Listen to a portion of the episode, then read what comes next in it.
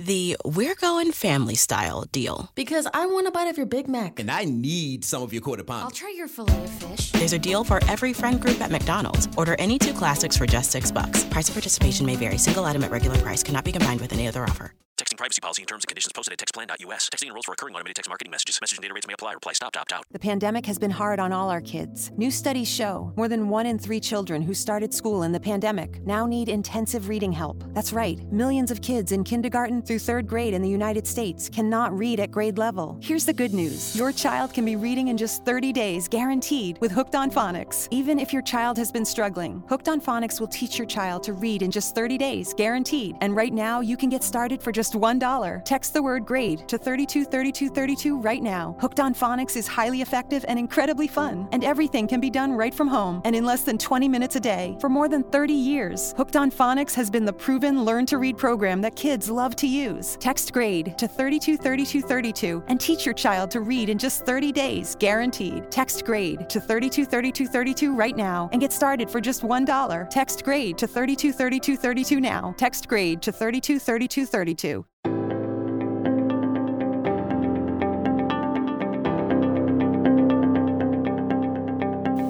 If we ever needed tools to deal with uncertainty, the time is now. With Path Home Shamanic Art School online classes, from the comfort and safety of your home, you can master an ancient earth and galactic based shamanism that will aid you during these challenging times. The cornerstone of all shamanic practice is an altered state of consciousness known as the journey trance. With this easily learned technique, one can heal the past, see future alternatives, and co create reality.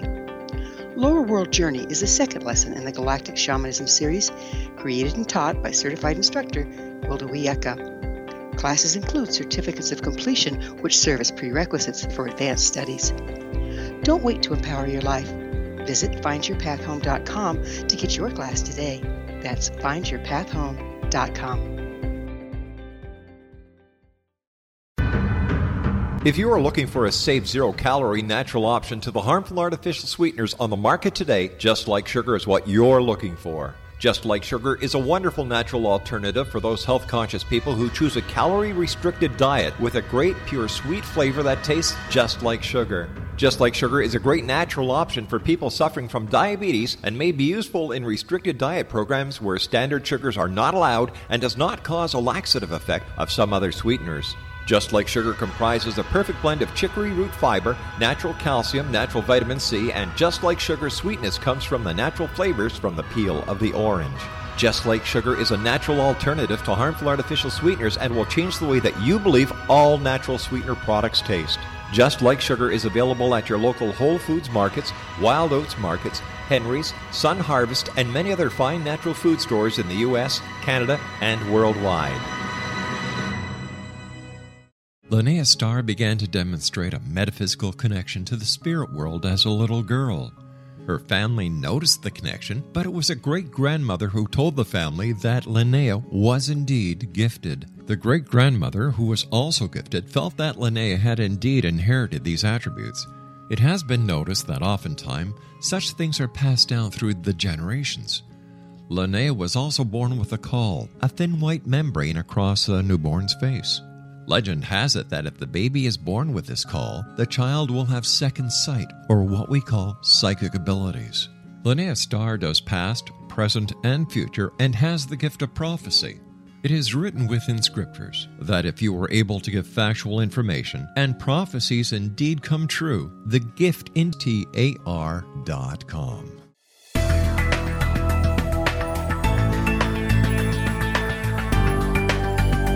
Do you think you have energy problems in your home? Do you feel better when you're away than when you're home? Joey Korn is a global leader in the world of dowsing who specializes in personal energy clearing and space clearing. He can help you create an ideal energy environment in your home no matter where you live in the world. Learn about his remote spiritual house cleaning services and much more at www.dowsers.com. You can get Joey's book, Dowsing A Path to Enlightenment, as well as other dowsing books and tools, Kabbalah books, and Walter Russell books. Joey's work is really amazing. Go to dowsers.com right now. That's D O W S E R S.com or call 1 877 Dowsing. That's 1 877 369 7464.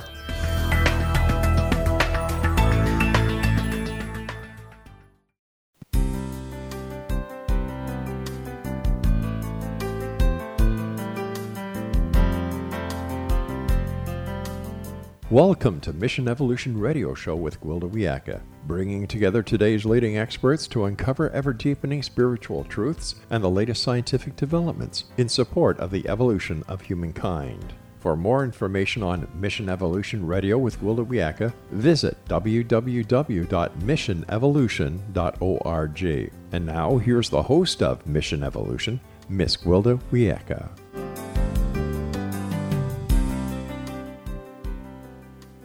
Hello, my visionary friends, and thank you for joining me, Gwilda Wiyaka, on another exciting adventure into future possibilities. This is Mission Evolution, where we share innovative thoughts and information with today's leading esoteric and scientific experts supporting the co creation of a better tomorrow. You, my treasured audience, are a very important part of this discussion. Email info at missionevolution.org with any comments or questions. We'll address them on the very next show. So sit back, take notes, and enjoy. This hour will be exploring lost children, evolution of foster care. It's been said that you can measure the health of a society by the way they treat their children. Historically, either the parents or extended family would see to the care of offspring. Yet, according to the most recent federal data, there are currently more than 400,000 children in foster care in the United States alone a number which does not include the children who simply disappear. This is a staggering figure. It would indicate we are failing as a society. What happens to these traumatized children? What provision is available for them to recover and become responsible, loving parents themselves? Clearly, some evolutionary approach and solutions are in order. With us this hour to explore the challenges faced by many of today's children is Dr. John DeGarmo. He's the author of several foster care books, including his latest, The Little Book of Foster Care Wisdom 365 Days of Inspiration and Encouragement for Foster Care Families, and the best selling book, Faith in Foster Care, and the Foster Care Children's Book, A Different Home A New, Foster, a New Foster Child Story. He's the director of the Foster Care Institute and acts as a consultant to foster care and legal agencies across the U.S. Dr. John is an informative trainer on foster care systems and travels extensively across the globe, meeting with foster parents, child welfare workers, churches, schools, and organizations. His website, drjohndegarmofostercare.com. John, on behalf of our listeners and myself, thanks for joining us on Mission Evolution. Oh, my pleasure. Thank you for the opportunity. What's your educational background? Oh goodness gracious! Uh, my my kids would say way too much school. To be honest with you, uh, you know, I got my I, I never really uh, considered um, pursuing my doctorate in foster care studies. It wasn't until uh, I had children in my home, placed in my home from the foster care system, that I recognized as a teacher that so many children in foster care were falling through the cracks falling through the um, school systems and something needed to be done. So I focused on how do you bring together teachers, foster parents, and caseworkers all together to make sure that children in foster care do not fall through those cracks, so to speak. 55% of kids in foster care will drop out of school, will not graduate. So your your uh, doctorate is in foster care. Well, I have an I have an uh, it's more of a it's more of an uh, educational studies, uh, but the focus certainly was on foster care. Yes. Okay, so how did you become interested in foster care in the first place? Well, you know, uh, my the death of our first child years and years ago uh, led my wife and I to wanting to help other children.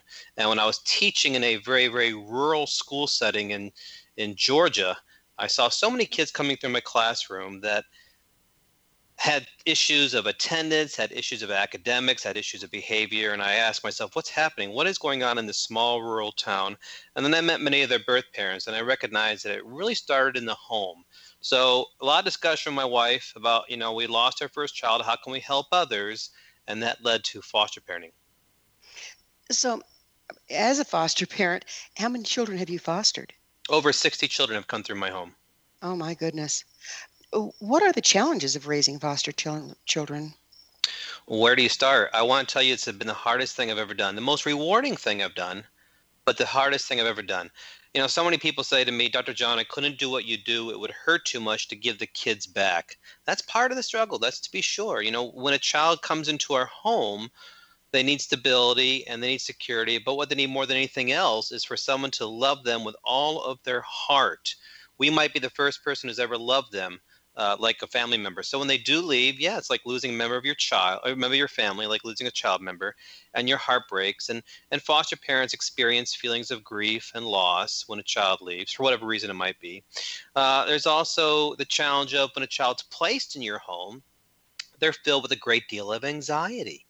There is that misconception that when a child's placed into a foster care setting, uh, the child is happy to be there, happy to be away from uh, that abusive, harmful, neglectful uh, environment. You know, that's anything but the truth. When a child is placed in my home or any other foster care home, they're filled with questions such as why am I here? When do I go home? Did I do something wrong? Yeah, my that's the big one, isn't it? Did, did I do something wrong that I got thrown away? Right. Do my mm-hmm. parents not love me anymore? Um, who are these strange people? How long will I be here?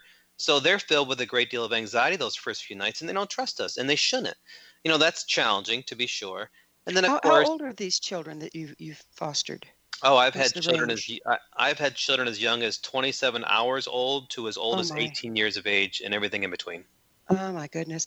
And you know, it sounds to me like there's a real challenge here in that after turning over, turning back, giving back or sending up for adoption numerous children that you've fostered, isn't don't you run a risk of shutting your heart down and not opening it up as much to the next child that comes through? Very true. Very true. Compassion fatigue, secondary traumatic stress is is very real for foster parents. And and that's and that's it's very hard. Yes, but you know, when that phone call comes and there's another child out there, uh, that needs a home, it's hard to say no to that child. And you know, that broken heart, I think, is a gift to the child. I might be the first person who's ever cried for that child. I might be the first person who's ever had that heartbreak for the child.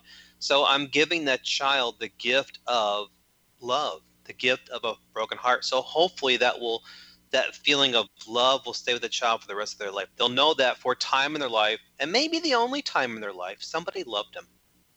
So, how do you balance that with staying healthy and balanced yourself? Well, that is another challenge. When you have children in your home who are filled with anxieties, who really are demanding of your time uh, and all of your time, that can be tough. My wife and I, uh, we really rely a lot upon each other. It's a partnership. Um, so we, we carve out, we try to carve out time for each other we try to carve out time for ourselves. If we don't, we become burned out. If we don't, we do suffer from that compassion fatigue. So it's essential that you find time for both your marriage and for yourself. But that can be a challenge. That is true. So um, you mentioned you lost a child, and I, I'm so sorry do you have other biological children as well? I do. I have three children biologically, and we've also had the blessing of adopting three children as well. Now, we have experienced four failed adoptions, which means for some reason or other, the adoption did not go through. Um, but you know what? There's no label in our house. There's no label of biological, foster, or adoptive. We consider them all family members. How do they consider themselves? I mean, there's got to be some kind of an adjustment going for them there. Oh, to be sure to be sure. As I said earlier, they're filled with anxiety coming to our home. So they have to, it takes them time to recognize that they're in an environment of safety. They're in an environment of stability, consistency, of love, that they're not going to be hurt. They're not going to be abused, whether it's physically, sexually, verbally, emotionally. So, yeah, that takes time, yes. Um, but, you know, we treat them as family members. We don't label them and we don't treat them any differently. Uh, are there different ways of raising them? To be sure, because these children do need various forms of counseling, various forms of therapy. There are issues of attachment, there are issues of trust. But, uh, you know, these kids need what they need most is time and compassion and patience. Don't, don't most of them have PTSD? I mean, if things were bad enough for them to be taken from their family of origin, uh, they've probably suffered greatly. How do you manage that? Well, that's true. That to be sure. Uh, many children do suffer from PTSD and a number of things: reactive attachment disorder, disinhibited social engagement disorder. There's so much. Uh, how do you, you manage it? Uh, again, mind, with that. Would you mind patient, going back and would you mind going back and describe what those dis- disorders are for us lay people? Oh here? yeah, sure. Reactive attachment disorder is a very tough disorder for everybody involved. The child is is has issues of attachment, and they usually try they usually push everybody away. Uh, they're filled with anger. The anger overwhelms them. They don't know how to process those feelings. They struggle in uh, forming relationships with people. Uh, disinhibited social engagement disorder is a disorder where the child quickly tries to form a relationship with everybody they meet yet they're not healthy relationships, and that can be just as just as challenging. Uh, in a nutshell, that's what those are. Um, so, yeah, my pleasure. So, when these children come into our homes filled with all these types of disorders and anxieties, again, that's where the patience and compassion and time comes in. But more importantly, what I tell foster parents is this you know, w- listen, when my car breaks down, I'm, I'm not a mechanic. I can't fix it. I hire a mechanic. When my air conditioning unit breaks down, I can't fix it. I'm going to hire the AC guy. I have to recognize as a foster parent that I can't fix everything either. So we have to, as foster parents, we have to partner with professional therapists and counselors to get these children the important, needed resources and therapeutical services they do need. Yeah, there's no no replacement for somebody that has um, a professional viewpoint on how to deal with this. Um, we're going to need to take a commercial break. On the other side, I'd like to discuss uh, how do you know when it's time to take a, a foster child to a professional. So uh, we will take this commercial break, and John and I will return shortly. So don't go away. You're listening to Mission Evolution, coming to you on the Zone Broadcast Network, www.xzbn.net. We will be back. You stay right there.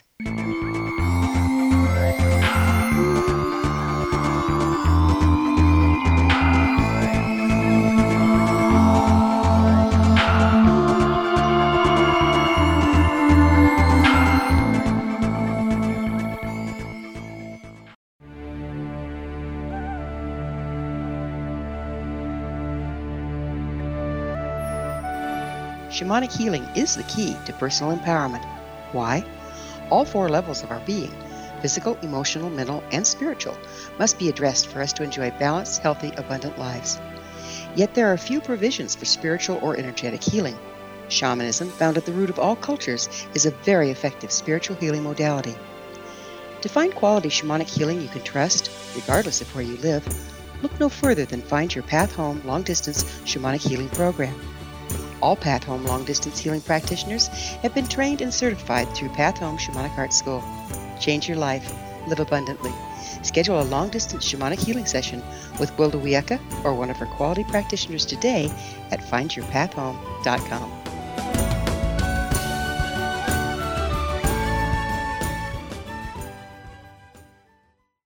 Modern Esoteric, Beyond Our Senses by Brad Olson, consummates the lifeology story about where humanity originates.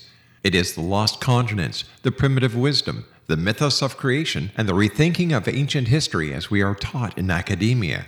There is much more to the story than what we have been told. As this is the first book in the Esoteric series, Modern Esoteric starts at the beginning of time and accelerates up to this modern age. Future Esoteric is book two in the series and takes a forward looking position ahead of today with an open and honest examination of the ET issue and various unexplained phenomena. To discover the writings of author Brad Olson, visit www.bradolson.com. That's www.bradolson.com.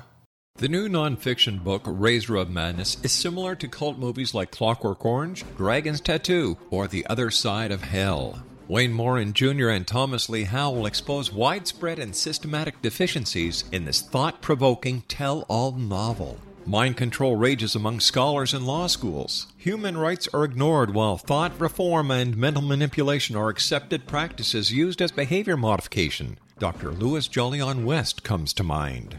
Media and public scrutiny shows that United States mental hospitals are in fact destructive murder industries. Razor of Madness expose novel details this epidemic through an in depth professional and personal investigation.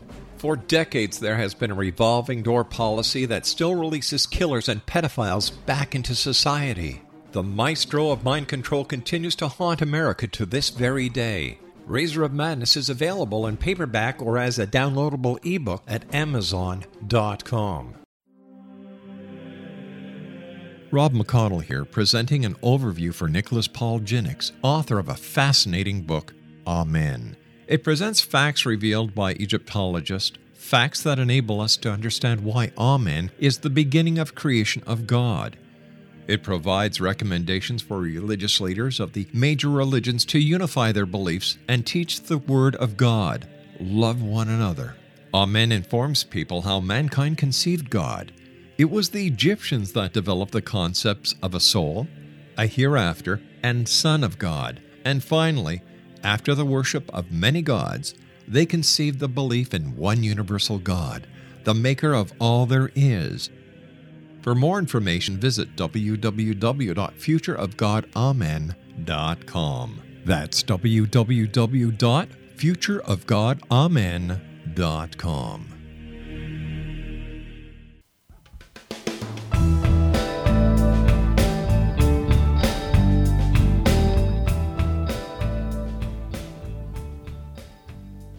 Hello again. This is Mission Evolution, missionevolution.org, dedicated to unification and evolution of consciousness. To all of our faithful and thoughtful listeners, we really value your opinion and would love to hear from you. What do you think about the challenges our children are facing today? Email me at info at missionevolution.org and give me your thoughts or questions so we can all share them on the next show. This in from a member of our audience regarding the episode entitled Creative Aging in a World of Upheaval. RL shares. I have to admit being disappointed that the best advice your guest had on preparing for retirement in the face of the current economic challenges was basically hide and watch. Do you plan on having someone else on to discuss our options soon? Thanks for your input, LR. I'll see who we can find to further explore the topic. With us this hour discussing the many challenges faced by our children today is Dr. John DeGarmo. His website, Dr. John DeGarmo, fostercare.com. John, we were just getting into when is it time to um, seek professional help in helping a foster child adu- uh, adapt. And I would also like to look into how do you keep them from feeling like there's something wrong with them or the other children feeling like they're getting preferential treatment in the process? No, those are great questions. You know, to begin with, children in foster care are going to suffer from a number of anxieties, including the anxiety to be placed in a foster care home it's never really too early to find a type of professional therapy or counseling session for these children. They will need counseling. And sometimes uh, my wife and I will attend counseling sessions with the children as well, type of a family type therapy or family counseling sessions just to support the child. Uh, you know, so again, it's really never too early to begin counseling sessions for that child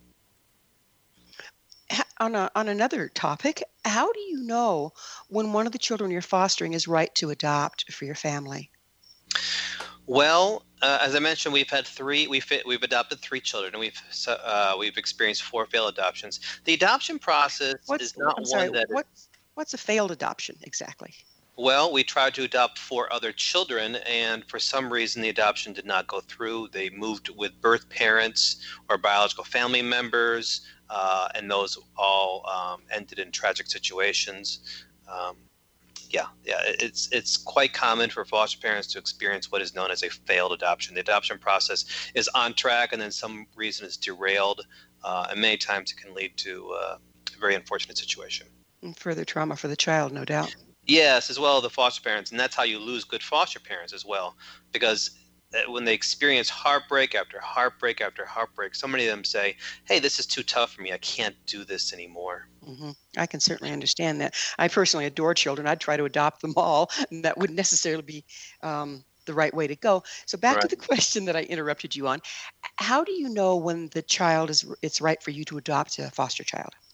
Well, first of all, let's look at how the adoption process works. So, a child is placed into foster care, and the birth parents or biological family members have a certain amount of time, depending upon the state and depending upon the case, uh, they have a certain amount of time to work their reunification plan. Reunification is when the child is reunified with the family, biological family. And the birth parents may have to take parenting classes or show proof of uh, stabil- income stability, housing stability, um, free from drugs and alcohol, uh, a, a, number of, of things. And if that should not work out according to that time frame or even extended time frame, then the court may rule for TPR, termination of parental rights. At that time, when the parental rights have been terminated, many times the agency will look for another biological family member, a grandparent, a cousin, aunt, uncle, older sibling, whatever it might be, uh, in the surrounding area, maybe the state, perhaps even nationwide, to see if they wish to adopt the child. And if that should not come to fruition, then the foster parents have the option to adopt the child. So you can see it's quite a lengthy process. Now, uh, I often remind foster parents that when you get a phone call for the child to be placed in your home, you have to very, very quickly determine if this is a good fit for your family and if your family is a good fit for the child. With, with hundreds of thousands of kids in the foster care system in the nation, I have to recognize that, you know what, I'm not the best home for every child out there. I can't provide every resource that that child needs. So again, I have to determine if if if I can give the resources to support the child needs, if my family is a good fit for that child, and if the child's a good fit for my family. And sometimes I have to say no. Sometimes I have to say no to that placement. It's kind of the same thing with adoption. You know, you have to look at all of the of the, um, of the things. Is, is this a good fit for your family? Is your family a good fit for that child? Can you provide what that child needs? Now, to be honest, I wish I could adopt many, many poor children out there because I, I hate to see a child without a family. It's it's heartbreaking, and there's so much of it going on. What what's the major cause of children being taken from their family of origin and placed into a foster care home? Abuse, neglect, abandonment, various forms of abuse, you know, sexual, physical, emotional. Um, uh, opiate opiate uh, addiction is very strong right now. Many children are being placed into the foster care system due to the opiate epidemic. When the parents are incarcerated because of their opiate addiction, where do those children go? When their parents are hospitalized due to the opiate epidemic, where do those children go? Even worse, when their parents die from their opiate addictions, where do those children go? They're going into a foster care system, flooding into a foster care system, if you will and a system that really can't handle it right now. More children coming into the system, not enough foster parents to help these children. Do you see? Do you see um, the numbers rising of children that are being placed in foster care? What's that look like over time here? Well, we were seeing a decrease after we, we were having a, an increase for such a longest time, and then the last couple years there was a decrease. Yet, unfortunately, I would say in the last, uh, since maybe 2018, we've seen the increase again, again, due to that opiate epidemic. And now that we're in a time of COVID 19, we will see an increase of children even more in foster care. As these children are isolated at homes, we know as a result there is a rise in child abuse. Mm. Normally, we have five, and, and any given year in the United States, 5 million children witness or experience domestic violence in their homes. Yet now, these children who are not going to school, who are not going to their dance lessons or whatever it might be, they're not around those mandated reporters, teachers, coaches, counselors. Uh, those mandated reporters who might report uh, something to the child welfare agency if they suspect something.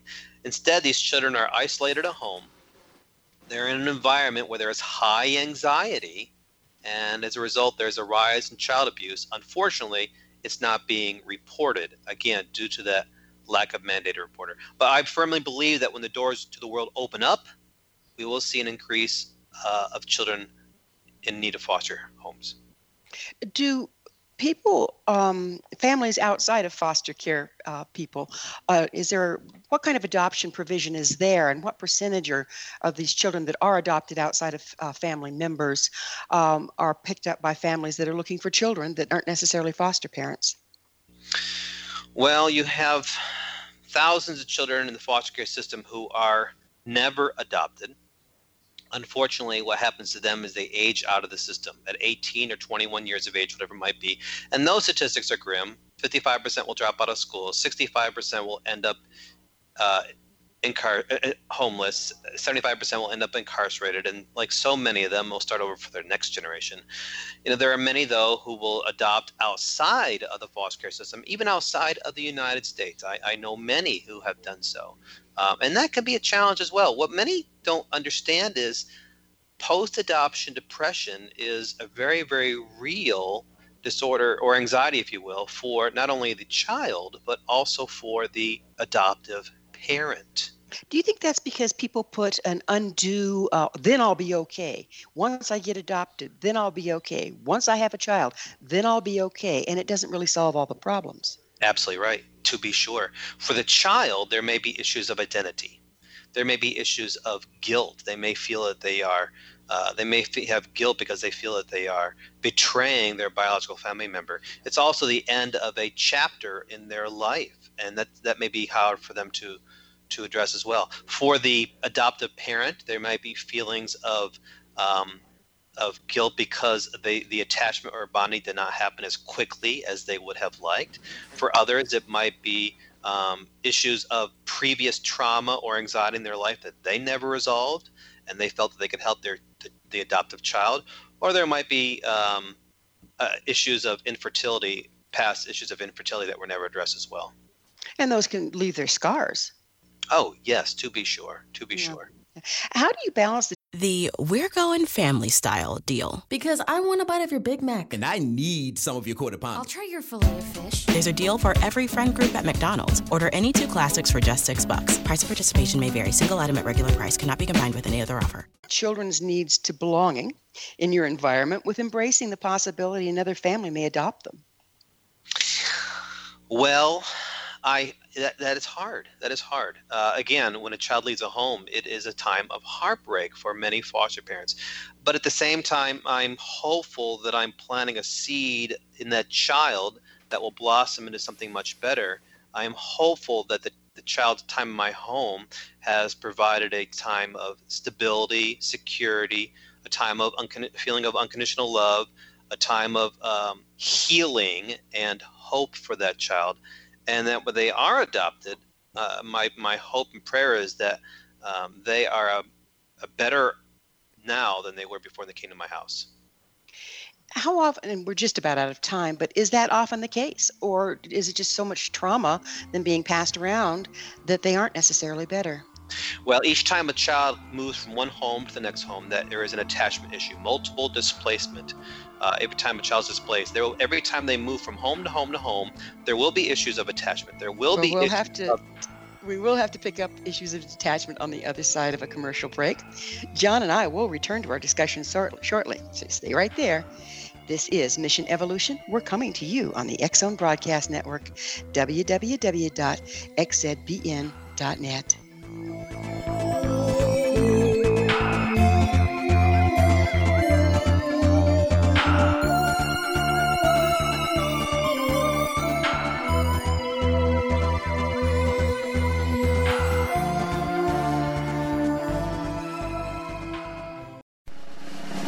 Introducing Just Like Sugar. Just Like Sugar is a wonderful natural zero calorie sweetener alternative for those health conscious people who choose a calorie restricted diet with a great pure sweet flavor that tastes just like sugar. Just Like Sugar is a great natural option for people suffering from diabetes and may be used in restricted diet programs where standard sugars are not allowed and does not cause a laxative effect of some other sweeteners. Just like sugar, enhanced composition is a source of natural dietary fiber obtained from the chicory root. Just like sugar comprises a perfect blend chicory maltodextrin, pure balanced extract, chicory root dietary fiber, and all the natural flavors from the peel of the orange. Just like sugar is a natural alternative to harmful artificial sweeteners and will change the way that you believe all natural sweetener products taste. Just Like Sugar is now available at your local Whole Foods markets, Wild Oats markets, and many other fine natural food stores in the US, Canada, and worldwide. Linnea Starr began to demonstrate a metaphysical connection to the spirit world as a little girl. Her family noticed the connection, but it was a great grandmother who told the family that Linnea was indeed gifted. The great grandmother, who was also gifted, felt that Linnea had indeed inherited these attributes. It has been noticed that oftentimes such things are passed down through the generations. Linnea was also born with a caul, a thin white membrane across a newborn's face. Legend has it that if the baby is born with this caul, the child will have second sight, or what we call psychic abilities. Linnea Starr does past, present, and future, and has the gift of prophecy. It is written within scriptures that if you were able to give factual information and prophecies indeed come true, the gift in TAR.com.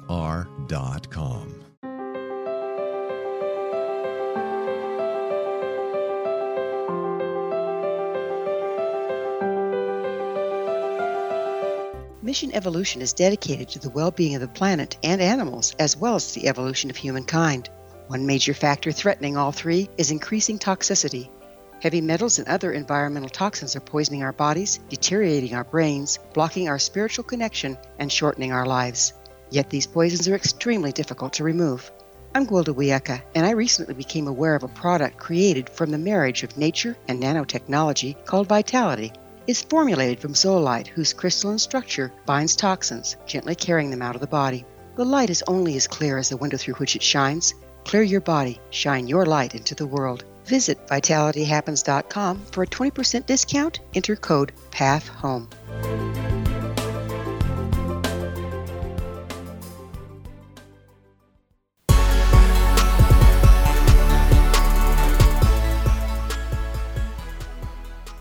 Welcome back. This is Mission Evolution. Did you know our entire leading edge information packed episode collection is available to listen or download with our compliments? Visit our archives at www.missionevolution.org for our ever growing selection of guests and topics. Our special guest this hour is Dr. John DeGarmo, speaking with, about children in foster care. His website, drjohndegarmo, John, we were getting into um, detachment disorder and the more frequently a child is moved around the more of it they develop have you run into where you have a foster child in your home and it is just not working? Um, and if so how do you ha- how do you manage that? Oh sure. I've had children come to my home who have been who have been moved from one home to the next for several years. In fact i had a child who was adopted by three separate families and abused during the course of nine years physical sexual emotional abuse. And then when she was 17 came to our house and had tremendous issues of trust tremendous issues of attachment. And why should she not? Every family that had adopted her had abused her in some way and to her family meant abandonment. The word love meant abuse. Uh, it was very tough very challenging. And you know that was one of those instances and I, I tell you, I had guilt for this for two years, but my wife and I had to make the very, very painful decision that we had to have her placed in an environment, um, in another another environment, because what she was doing at that age, my own children were 10, 9, and 7 at the time, and uh, this 17 year old was really having a uh, not only a tough time, but she was bringing a lot of hostility into our home, a lot of negativity, uh, placing her own children in harm's way, if you will, with her lifestyle. And that was a very hard decision for us to make. Very hard. And again, I had guilt for that for two years. My head knew that we had to do this because of the safety for our own family. My heart felt that I had let her down. How many times or how frequent is it that children that have been abused tend to abuse younger children around them? Not very often at all. Not very often at all. What does happen though is they try to um, they try to disrupt the placement um, by uh, you know by testing those foster parents, so to speak. Uh, you know they, they're trying to test to see if if we will. Uh, if, if we will not abuse them, if we will not betray them, um, and there's that there's that time frame where they where they test us, like all teenagers do, if you will. But very seldom will they abuse another child. That's good to know. How how do you what's what's what's operating there that they have that level of compassion? Well, I know that foster most foster parents are trained to recognize those things, and um, you know when a child is placed into a home, it is consistent vigilance, uh, constant observation. ensuring that they're not placed in such um, in such an environment or opportunity to do so. You know, when a child is when a child is placed into my home, my wife and I are always in the same room with them at all times, unless, of course, you know they're sleeping.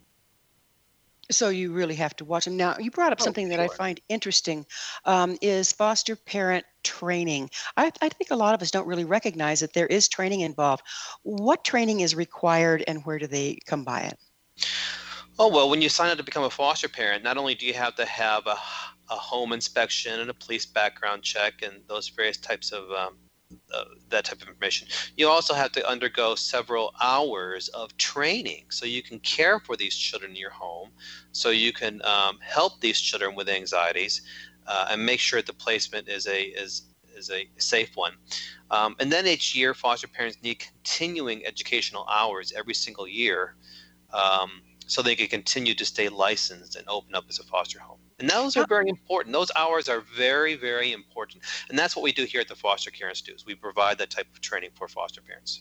How many hours to originally become a foster parent, and then how many continued education hours are required? That's a fantastic question, and unfortunately, there's not a, an answer for it. It really depends upon the state. Each state sets up their own uh, requirements in that regard. So you just have to adjust state by state. Correct. For some states, it might be 15 hours each year. For uh, some states, it might be 25 or 30. Again, it depends upon the state.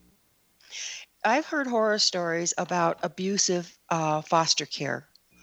Um, how accurate is that, and what are the percentages? It does happen. There's a bad apple in every single barrel in life. I think we would all agree upon that.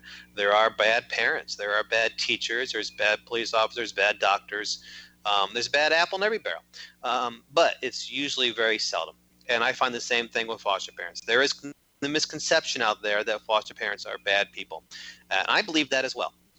Before I became a foster parent, as I travel across the nation, the globe, I have found that the vast majority of foster parents are simply in it because they have a, they care for children and they want to help a child in need. But again, are there bad foster parents? Sadly, there are, and the media will focus only on those.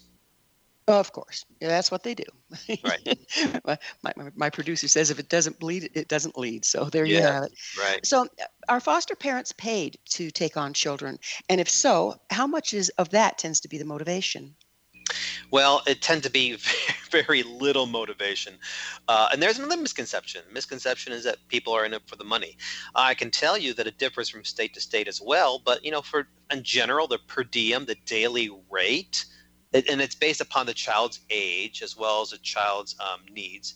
But on average, my wife and I might get maybe eighteen to twenty dollars per day uh, per child, and you can quickly see when you have laundry and clothing and food and uh, transportation, and if I want to provide the child uh, uh, the opportunities of you know sports or athletics or music, whatever it might be, we're not in it for the money. It's it helps to be sure, um, but most foster parents are very quick and eager to um, to open up our own wallets and to give these child every single opportunity to have a normal lifestyle.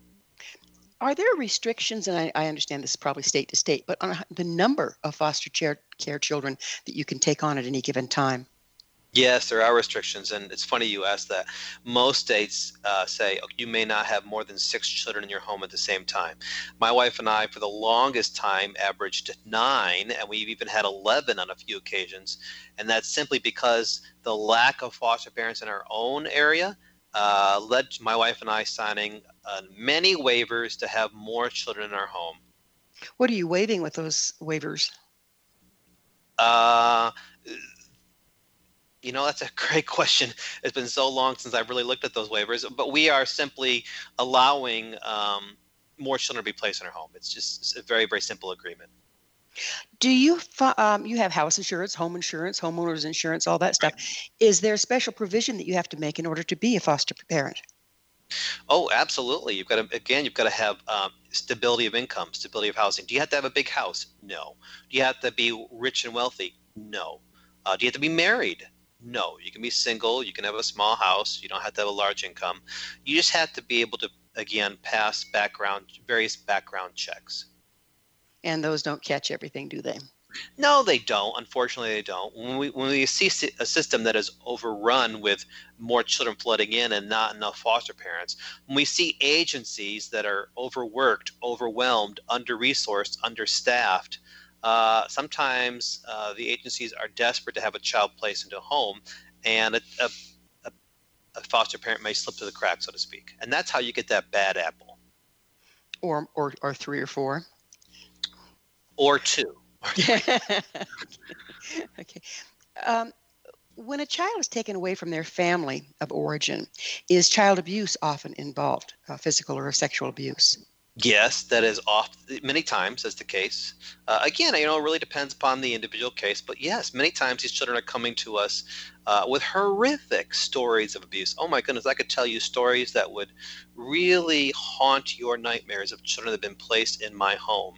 And uh, you know, I tell you what, as a human being, it really frustrates me and angers me to see the levels of abuse that these innocent children experience.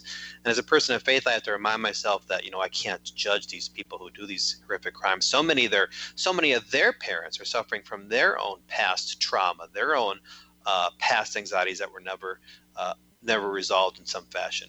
But yes, so many kids suffer incredible forms of abuse. And, you know, at the same time, there are children who have been completely neglected. I've had some kids who have been as old as seven, eight, nine years of age who can't read or write their own names, who have, um, who have been completely neglected. I've had children who have been abandoned or homeless who come to live with me.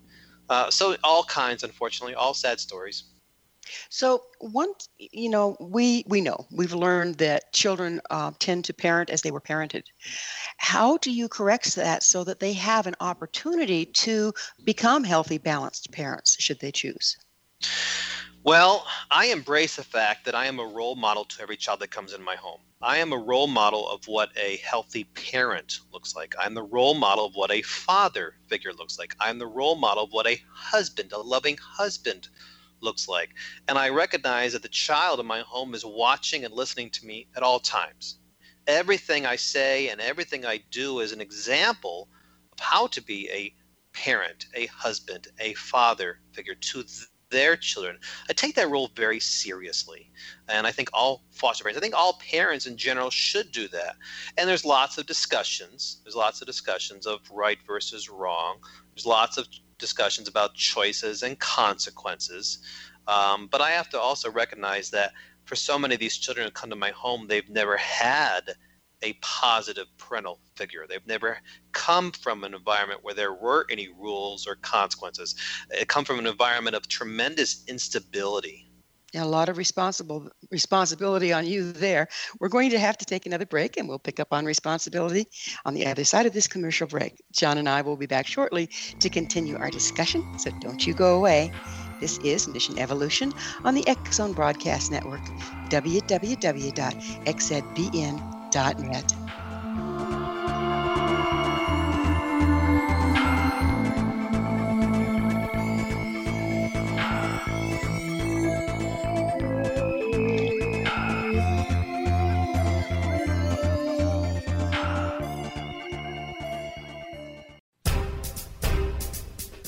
Back in Victorian England, a famous theologian posed a perplexing riddle. Why are the two top personalities in the Bible tagged with the numbers 7 and 11?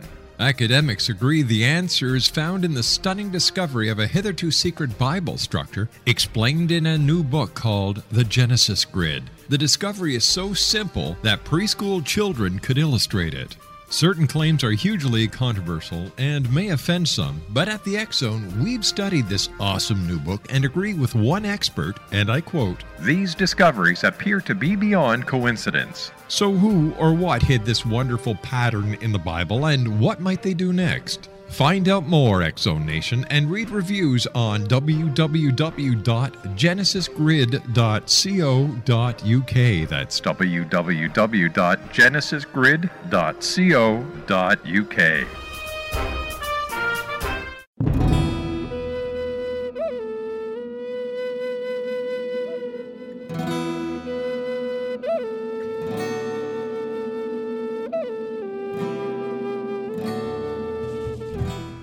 Ancients knew what we have forgotten. In order to be empowered by nature, one must be aligned with the way life works. We've become increasingly disconnected from the earth and her cycles to our extreme detriment. The medicine wheel ceremony is an ancient rite practiced by shamans worldwide to recalibrate their people with the powers of the universe. Join me, Gwilda Wiyaka, at the Galactic Shamanism Retreat this spring equinox, March 18th through the 22nd, in the beautiful Colorado Mountains. During this life changing three day medicine wheel training, you'll learn to build and maintain your own cross cultural shamanic medicine wheel to promote manifestation, health, and personal power. Empower yourself with the wisdom of the ancients. Contact Touch In at findyourpathhome.com or call 303 775 3431.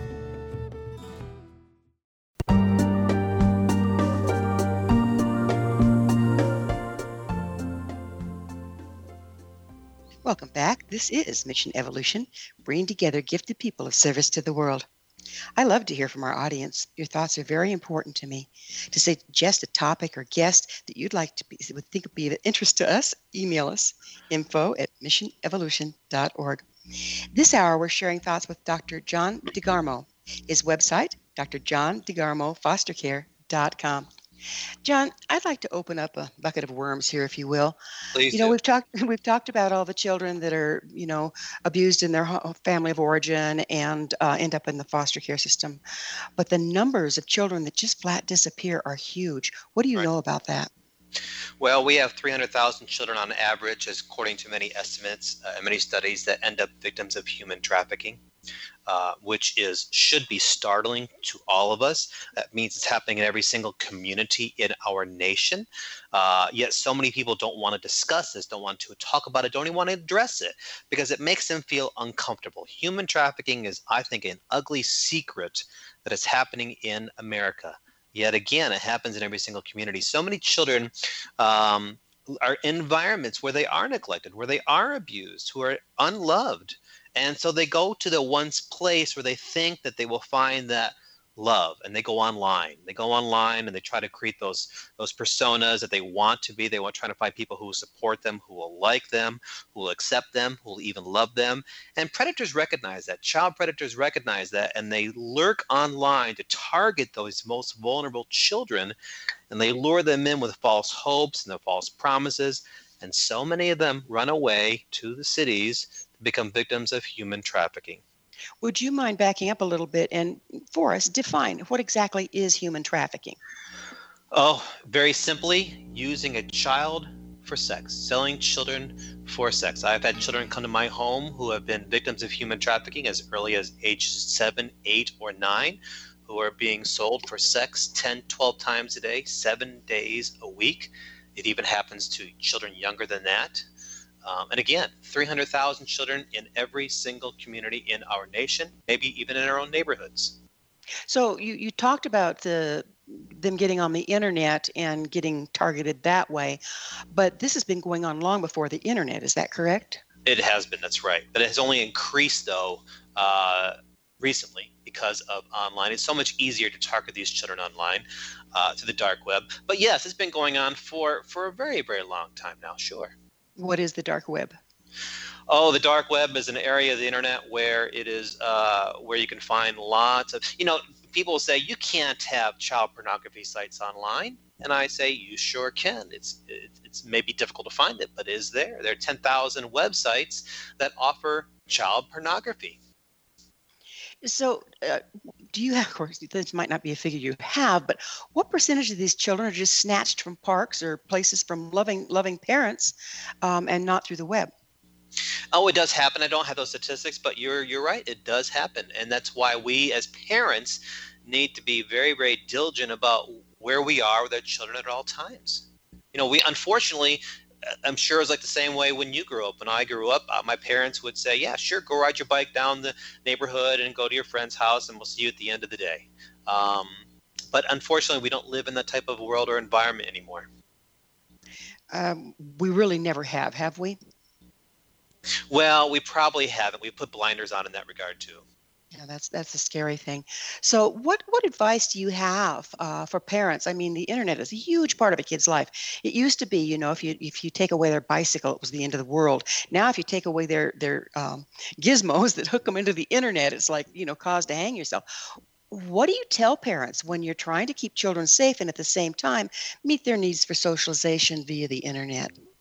Well, let's be clear on that. You and I might live in an online world, but our children inhabit it. There is a difference. They inhabit these worlds. We as parents have to be we have to be very diligent on what they access. You know, I often tell parents that we are not their friends, we are their parents, we are the adults in their in their life. We have to monitor everything they're doing online. That means at the end of the day, uh, uh my child whatever the age will be in my house will give me their phone or their device. We plug it in the kitchen and we will look through their device to see what games they're playing, what they're watching, what they're accessing, who they're talking to, and most importantly, who might be reaching out to talk to them. Mm-hmm. There are mm-hmm. those who might say, hey, you're invading the child's privacy. And I say, that's rubbish. I'm protecting my child. Because if my child has a thousand friends on social media, which I think is unwarranted on every level, no child needs to have a thousand friends. Um, we don't know the percentage of those kids, those people who are actual predators in some fashion. So we have the rule in our house: if you have a friend online, a social media friend online, uh, not only do you need to know that person physically, but I, as a parent, need to know who that person is as well. So it's constant diligence, is looking over and see what they're playing, what they're watching, what they're accessing, who they're talking to, and it's not just day to day or week to week. Sometimes it's hour to hour. So these um, social media actually have predators that uh, um, uh, work in uh, child trafficking as well. Oh my goodness, yes. Social media sites, uh, gaming sites, chat rooms, absolutely. That's where today's predators are lurking. You know, if my child is going to go on a gaming site playing games, online games with other uh, participants across the globe online, that's where those predators are lurking. They're lurking on so- sites as such as Instagram or TikTok or other social media sites as well. Yes. That's that's frightening. And is this increasing? Do you think there's more predators out there now than there has been in the past? Yes, absolutely. Yet we don't want to talk about those things. We don't want to address those things because everybody loves social media, and I do too. But you know, that's again, that's where those predators are lurking because it's easier for them to target these children. As I said at the beginning of the show, 5 million children witness or experience domestic violence in their homes every year in the United States. Where are these children going for solace? They're going online. And that's where the predators recognize how vulnerable they have been according to their from their abuse and will target and lure them in. So, as ordinary people, what can we do to put a stop to this? Well, we have to recognize the dangers to begin with. We have to accept and acknowledge that this is happening. We have to recognize that this is happening in our communities and our nations. We have to become advocates. We have to stand up and speak out against it. We have to protect our children. We have to be diligent and consistent with our um, monitoring of their devices. Uh, if we suspect something, if we suspect a child is being abused, we have to get over the embarrassment factor. We have to get over the fact that you know what? What if I'm wrong? What if I? What if I'm wrong? How embarrassed I'll be. My response is, but what if you're right? When you report that, you are saving a child because as you and I talk right now, as we're having this discussion right now, there's a child hoping that someone will report the abuse that's happening in their home. But how many of them are also going to feel horrific guilt, uh, separation trauma? I need to protect mom and dad. It's all my fault. Everything's falling apart. How do you work with that? That's to be sure. When a child's placed into a foster care setting, that's some of the experience anxiety they feel. They feel that they it's their fault, and we have to counsel these children to let them know that you know what, it is not your fault. You did not do anything wrong. Your parents are having some challenges right now. They're having a tough time right now. They might be sick right now. We have to reassure the child over and over again that the abuse is not their fault. They didn't do anything wrong, and they're a wonderful and loving child. What advice do you have for our audience about providing help and support to our challenged children? Well, my advice is this not everybody can be a foster parent, but everybody can help a child in some way. There are so many ways that we can help the children in every single community without necessarily bringing these children into our homes. Whether it's acting as a mentor or a tutor, whether it's providing a hygiene, a backpack uh, filled with hygiene items, or school supplies for these children at the beginning of the school year, whether it's providing a brand new suitcase for that child placed into a foster care home, that child who comes to the home with their belongings in a black plastic bag, so that when they do leave the home for whatever reason, they can have a, a brand new suitcase to call their own. Those are just a few of the many, many ways that we as individuals can help children in crisis in our own communities. Do you see children that have been handed around, that have been abused, are more susceptible to uh, trafficking and abuse than the child that has not? Absolutely. And again, that goes back to those issues of attachment, those issues of trust. Yes, the more they've been abused, the more they've been uh, displaced, if you will, they are. Every child wants to be loved, every child seeks that out.